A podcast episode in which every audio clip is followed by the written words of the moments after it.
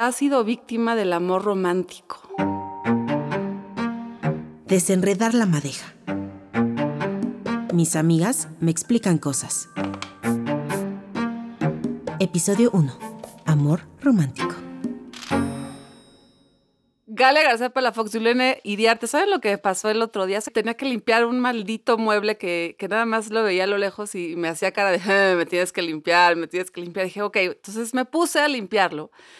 Y de pronto encontré una caja que me dio más miedo, ¿no? De esas cajas que, que tienen vida propia y que en algún momento de mi vida dije, cuando tenga una emergencia, cuando me muera, esta caja es con lo único que yo me quiero salir de este lugar por un temblor o cuando haya un incendio. ¡Qué Esta es la caja que voy a tener que guardar. La vi y dije, uff, la abro, no la abro. Pues la abrí, ¿no? Y entonces estaba yo viendo todo lo que contenía esa caja y en uno de esos papeles que me provocó mucha risa, era una lista, si ustedes se acuerdan, nuestra época maravillosa de grabar cassettes, ¿no? Claro. Que grabábamos cassettes y era toda una curaduría y cuál iba primero y cuál iba después y por qué, lado A, lado B. Y nos grababan cassettes. Nos grababan cassettes también. Este caso de, de la lista que encontré era un cassette que yo le grabé a un amor de la, digamos que ya no adolescencia, ya universidad, lo cual me parecía, ya me empezó a, a- a- a- alertar las cosas. Risas nerviosas. Y los títulos de esa, de esa lista eran, la verdad, hermosos. A mí me encantaron. Casi que quería, casi que le hablo a este personaje para decirle, oye, ¿tienes ese cassette? Porque tengo muchas ganas de oírlo. Entonces fui con una de mis grandes amigas a, a enseñarle esta lista y decirle, amiga, mira, sea, es que mira lo que encontré, mira qué bonita está esta lista. Yo me acuerdo que quería mucho a esta persona. Y mi amiga volteó y me dijo, Linares, has sido víctima del amor romántico. Y yo, ay, güey, ¿de qué me estás hablando? Y me empezó a regañar muy fuerte sobre el amor romántico. Entonces, bueno, la neta no tengo idea qué es el amor romántico. Es un tema que siento que me va a dar mucho miedo entrarle porque siento que he hecho todo mal después de ver esa lista de canciones. Y quería poner en la mesa si ustedes me pueden ayudar, alertar, dar pistas o decirme qué carajos es eso de el amor romántico que hoy se ve tan mal, que hoy se escucha tan mal, que hoy todo el mundo critica. Yulene Iriarte. Un poco el amor romántico es esta idea de que a partir del siglo XX las mujeres tenemos mucho más agencia sobre nuestras decisiones, tomamos nuestras decisiones, somos más libres, no nos vende nuestro papá, no es un matrimonio arreglado, no es lo que le convenga a tu familia, es lo que tú quieras. Y entonces tú te enamoras en esta nueva relación súper íntima, en el que la pareja te tiene que satisfacer todas tus necesidades, o sea, pues, y entonces tú eres parte del problema en cuanto te la crees, porque resulta, o los que critican el amor romántico así lo ven, que esa relación íntima, padrísima, en libertad, todo, es una relación de poder en la que el hombre está como persona dominante y la mujer como persona sumisa.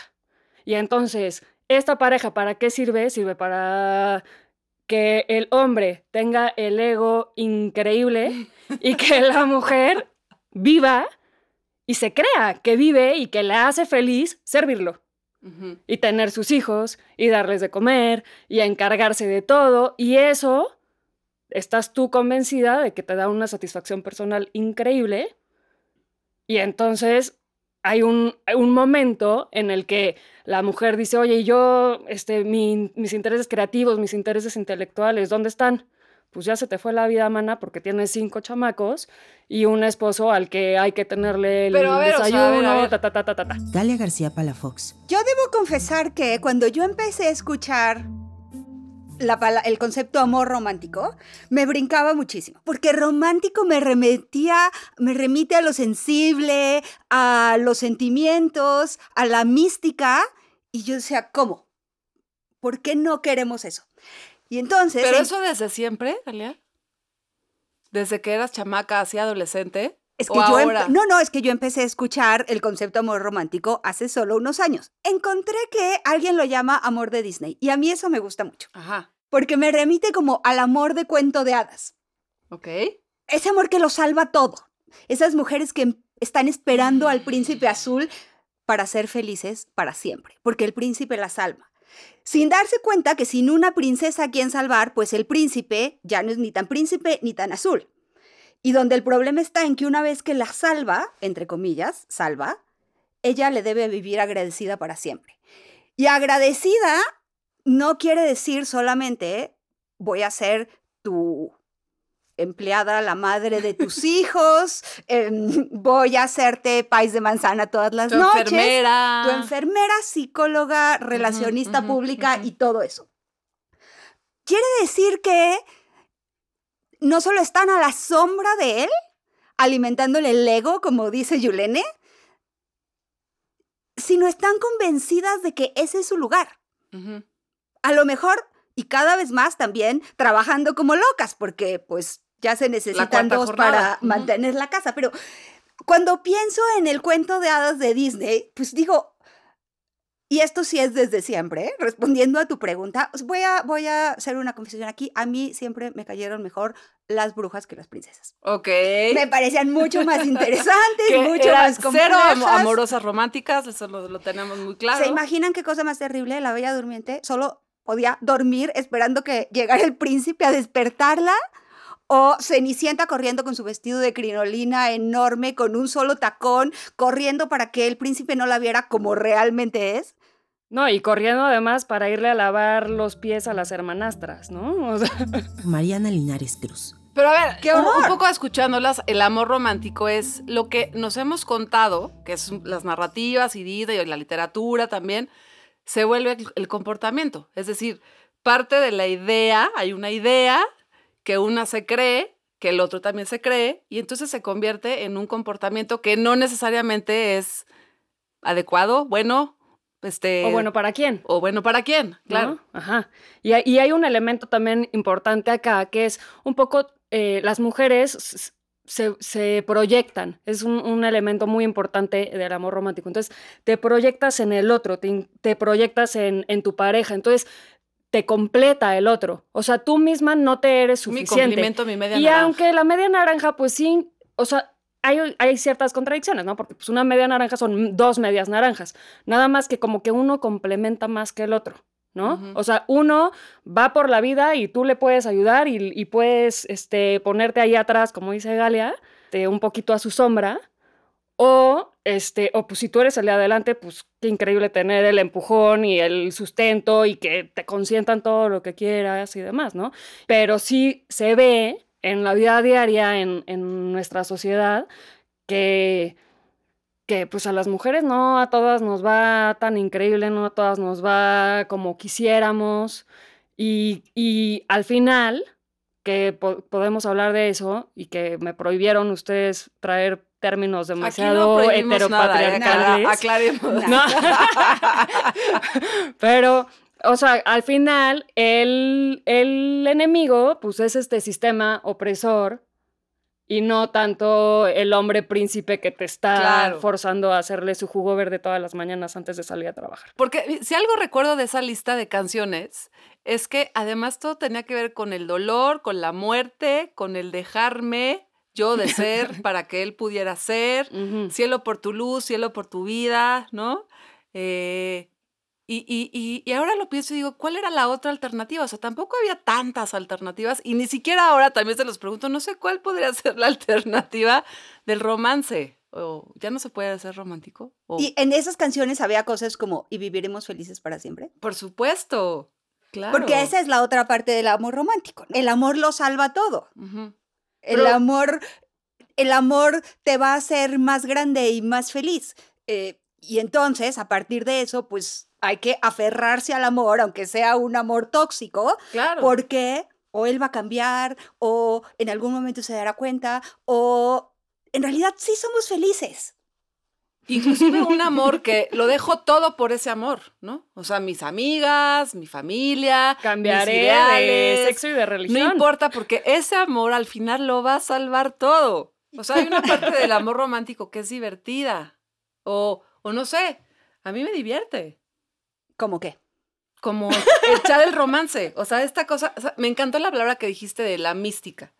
Más allá de, de que lo cursi, ti, ti, ti, ti, lo de la mística, el misterio. El no Y te el- digo, pero sí, pero el juego de la seducción. Ajá, ajá, ajá. Es parte del amor romántico, ¿no? En parte sí y en parte no, porque ahora No como que justo platicábamos, Mariana, de esta como deserotización. O sea, en parte el amor romántico este de Disney también incluye que siempre seas una niña que se va a creer las historias de Disney. Entonces es como una infantilización de la Sí, mujer, de acuerdo. un- eh, una cosa fea. Que tú no decides, te tocó. Ajá, o que suerte que te volteó a ver, el guapo, ¿no? O sea, tú no tienes el poder, De no tienes... Y al mismo tiempo, y lo, lo platicamos, que ahora en las, en las películas también ya no hay sexo, Galia estaba muy en contra. o sea, como que se, se, ha des- se ha desdibujado mucho la parte erótica, que no tiene tanto que ver con el romance, ni con el amor, ni con, ¿no? Pero ¿O es... sí? o- exacto, puede, puede estar ahí de la mano, pero hay como, no sé, yo sí siento que esta como infantilización de, de las relaciones, de, de cómo lo pensamos un poco. Yo creo que la seducción es al final un juego bastante velado, ¿no? Donde, y, y subliminal casi. Y claro, muy peligroso, pero también muy divertido.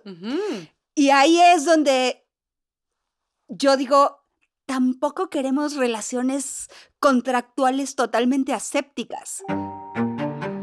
Que nos quiten esa parte. Yo no las quiero. Yo no quiero que alguien tenga que firmar tres papelitos antes de desabrochar un botón, De acuerdo. Ajá. porque Pero compagina eso con la, con la época actual del Me Too y de, o sea, es como hay demasiados factores. eh, sí, ¿qué, qué tanto cuando- se puede hacer? Cuando empezó apenas, bueno, apenas, no sé, el- eh, de los primeros momentos del Me Too, que Catherine Deneuve, que es una de las mujeres francesas que tienen, por lo pronto, después de Brigitte Bardot, esta cosa como desde la seducción, y uno escucha a Catherine Deneuve y ya, o sea, tienes todo un asunto sobre el amor en tu cabeza. Ella decía, oiga, no, yo no, yo no le entro al Me Too. A mí sí me gusta. A mí sí me gusta el romance, a mí sí me gusta que, que me coqueteen, ¿no? Pero como de pronto eso, el coqueteo no es lo mismo que el acoso, ¿no? Exacto. El coqueteo no es lo mismo que el abuso, la seducción no es lo mismo que una violación y cómo ir diferenciando también en lo que, en los, pues sí, en las reglas, en las normas, en las conductas. Esta amiga que me regañó muy fuerte sobre mi, mi lista maravillosa, me decía que, que el amor romántico sobre todo es una idea literaria, ¿no? Y que uno se ha subido en esa idea literaria, sobre todo las mujeres y los hombres, como el canon literario, pues durante décadas nos hemos subido en esa, en esa idea de, de lo que significa el amor romántico, pero que en la práctica, como bien dice Galia, pues no, güey, o sea, el para siempre nunca más, eso no. Y si sí, lo tienes que trabajar un chingo todos los días y requiere como mucha concentración y cuatro este, jornadas laborales y otro tipo de cosas. Soy una ñoña consagrada. Ya escuchamos las páginas del libro. Me puse a leer muchísimo sobre amor romántico y solo llegué aquí con la cabeza hecha bolas y con más dudas que respuestas. Pero encontré esto de Coral Herrera que me parece como el ABC, como lo básico ¿Es sobre el amor mexicana Coral romántico. Herrera? Es español. Español. Y no todo lo que dice me encanta. Entre ellos no me encanta el título de su libro, que es como algo como Mujeres que ya no sufren por amor. Porque me parece demasiado arriesgado, ¿no? Es casi Decir como que- para siempre. Vivieron felices para Exacto. siempre. Pues no. Claro. Del otro lado. El otro Y lado. otra vez, tampoco El otro lado de la moneda. Y no se puede, no se puede. Y la no vida se es así. Pero Es así. hace una lista de las trampas del amor romántico. Ahí les va. Ay, eso está bueno, a ver. Si encuentras a tu príncipe azul, tu vida se transformará. El Eh. amor, el amor te hará feliz para siempre. Si llega tu media naranja, nunca más estarás sola. Conocemos a muchas mujeres. No, y además está padre tener muchas medias naranjas. O sea, a ver, ojo, no, lo, quien me esté escuchando, no, a ver, ubiquémonos, pero tus amigas, tu parte Claro. profesional, o sea. Tiene es, muchas bueno, ahorita naranjas. platiquemos eso, platiquemos eh, cómo suplantó el amor romántico todas tus demás relaciones en esta idea de que tu pareja y en esa todo. intimidad tienes que, que satisfacer tu todo. Vamos en el 3, ¿eh? Prevenidas. Venga, venga, venga. Si le enamoras a él, madurará y sentará cabeza. Ah, No. No El se ha amor- visto. el El amor amor milagroso. te hará una mujer adulta y responsable. Esta me encanta. Si tienes a tu lado un hombre, te sentirás más protegida. Dios mío. No. Y por último, si es feminista, seguro que sabrá cuidarte y tratarte bien. Ah, sí, esos aliados. Tipazos. Saludos. Salud. Pero eso no quiere decir que no queramos que nos digan cosas bonitas. A mí sí me gusta la poesía. Aunque sea Mario Benedetti. Me. Especialmente si es. Mario Benedetti,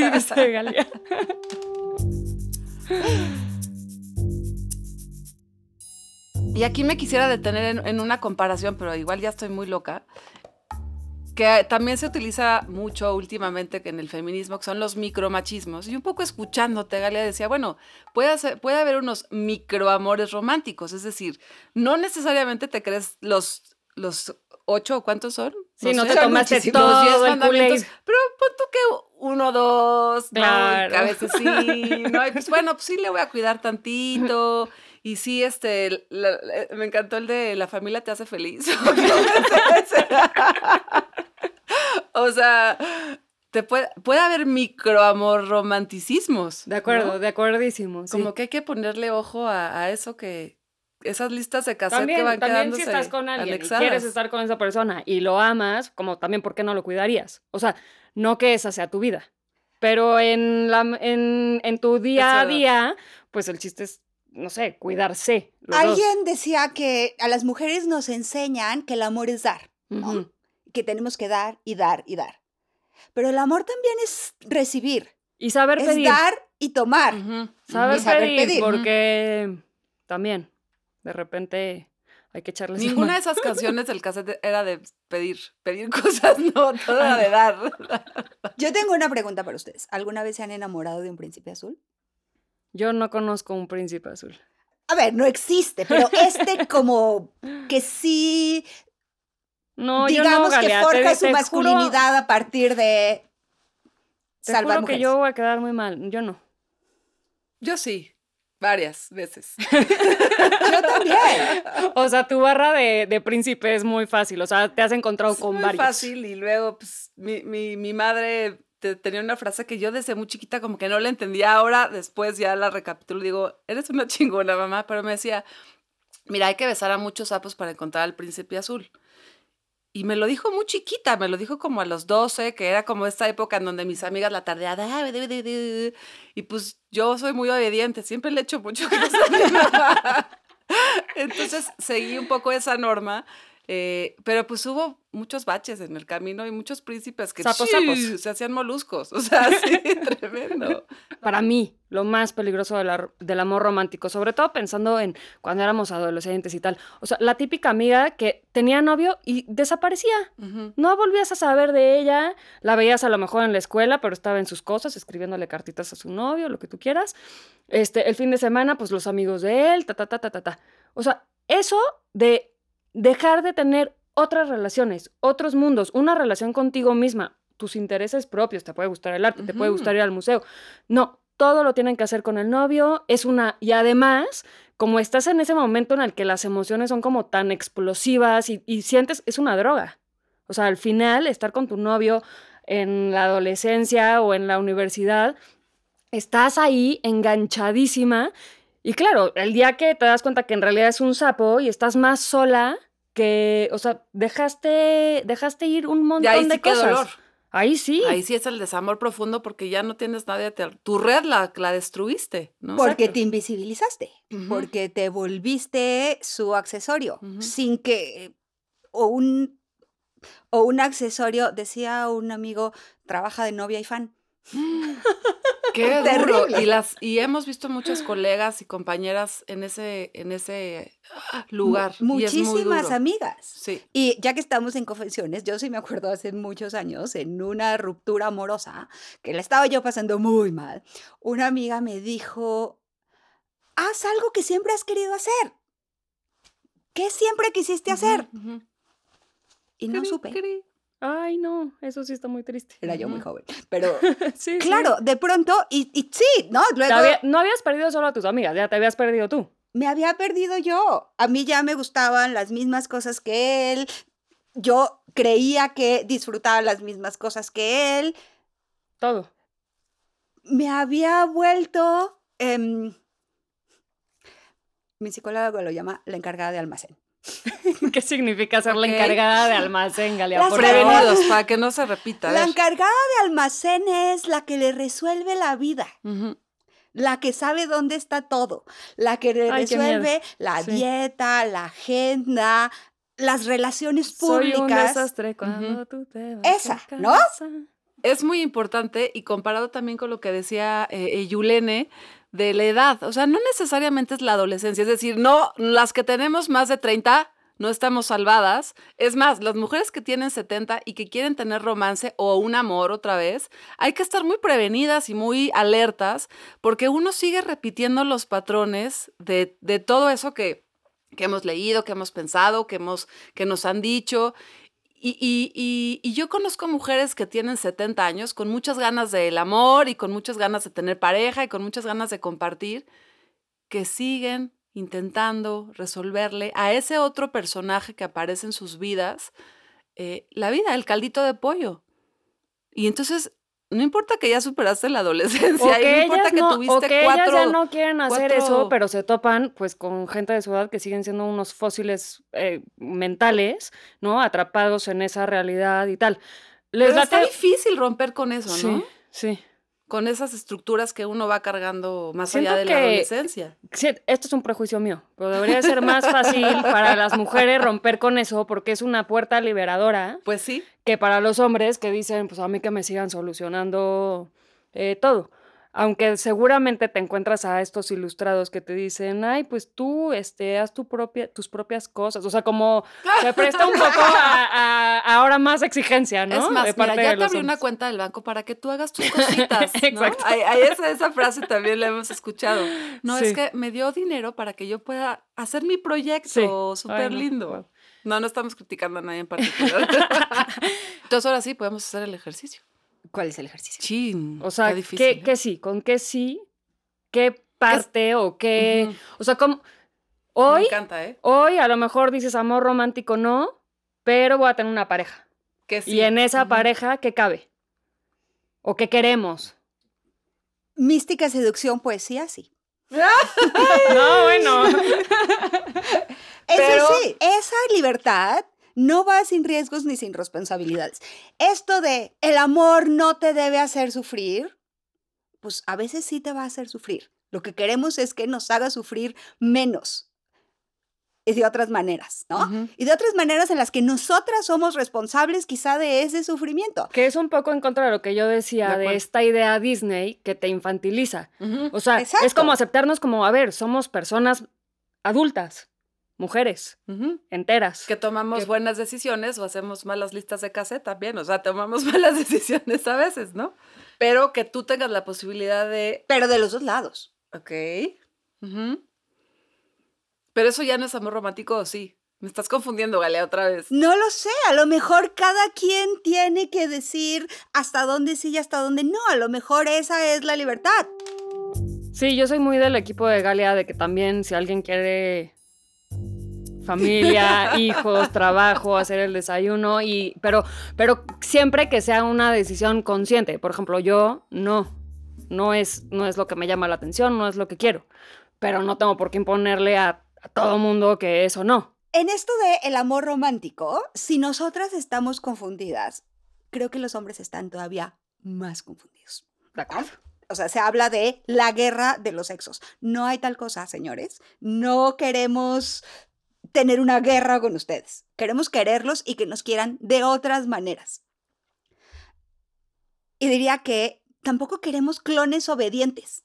No, no, no, qué O sea, aburrido. no los Ajá. queremos castrar de ninguna manera. Si no, queremos ser nosotros esas personas, tampoco nos vamos a enamorar de Y no queremos relaciones asépticas, totalmente contractuales, ¿no? Porque ya sabemos que, perdón por lo que voy a decir, pero son mutilados emocionales y no dicen nada. Yo me pregunto no cómo nos quieren. El cuento de hadas, la princesa no vino a la cena, ya no está, ya se fue. La bella durmiente ya no está dormida esperándolos, ya despertó. Se levantó. Pero ahora ustedes, ¿qué proponen? ¿Cómo nos quieren querer? Claro. ¿De qué manera podemos querernos sin dañar sus masculinidades, no las tóxicas? Sí, sí, su ser. Su ser, ¿no? Nosotros estamos diciendo esto, pero ¿ustedes qué dicen? Y no dicen nada. Y creo que aquí habría dos respuestas, ¿no? Como la colectiva y luego la que cada una de nosotras le tiene que hacer a sus parejas. Sí, y, estoy ahí de acuerdo contigo, Galia, porque muchas veces en el feminismo eh, escuchamos la pregunta, pero a ver, ¿cómo quieren que la hagamos? No sé, güey, no sé, o sea, yo no sé. El feminismo es un movimiento, está en transición todo el tiempo, es una serie de feminismos, son millones de mujeres. Yo no sé, yo no tengo esa respuesta. Construyela tú. Ahora, ¿quieres que la construyamos juntos? Hagamos un diálogo. Claro, pero es uno, uno Pero- a uno, ¿no? Pero o sea, no yo es no una te tengo respuesta las colectiva. respuestas. Yo no te tengo las respuestas. Me encanta. Ahora, también creo que está bueno como construir en conjunto, ¿no?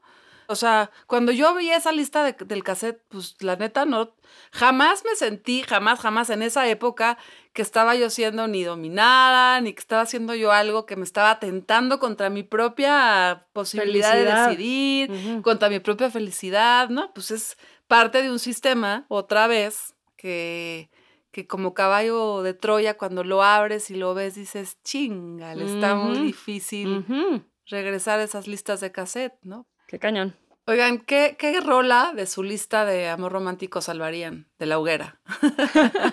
Ay, ya, Mariana, Pero- más bien danos tu lista, eh, la, la favorita de ese cassette. Y con esa nos vamos. Ah, no puedo más. No le den el cielo a nadie. Disfrútenlo ustedes y sean muy felices. Desenredar la madeja, un podcast que investiga y explica para dudar juntas. Podcast de Galia García Palafox, Yulene Iriarte y Mariana Linares Cruz. La edición y producción de este podcast es trabajo de Florencia González Guerra. La edición, musicalización y mezcla es de Arnulfo Flores Solares. Agradecimientos especiales a Brenda Sánchez en la transcripción, Mike Ángeles en la estrategia de promoción y Dominic Durán en el diseño gráfico, con el apoyo de BHD Studios, una producción de Coclea Experiencia Sonora, Ciudad de México 2022.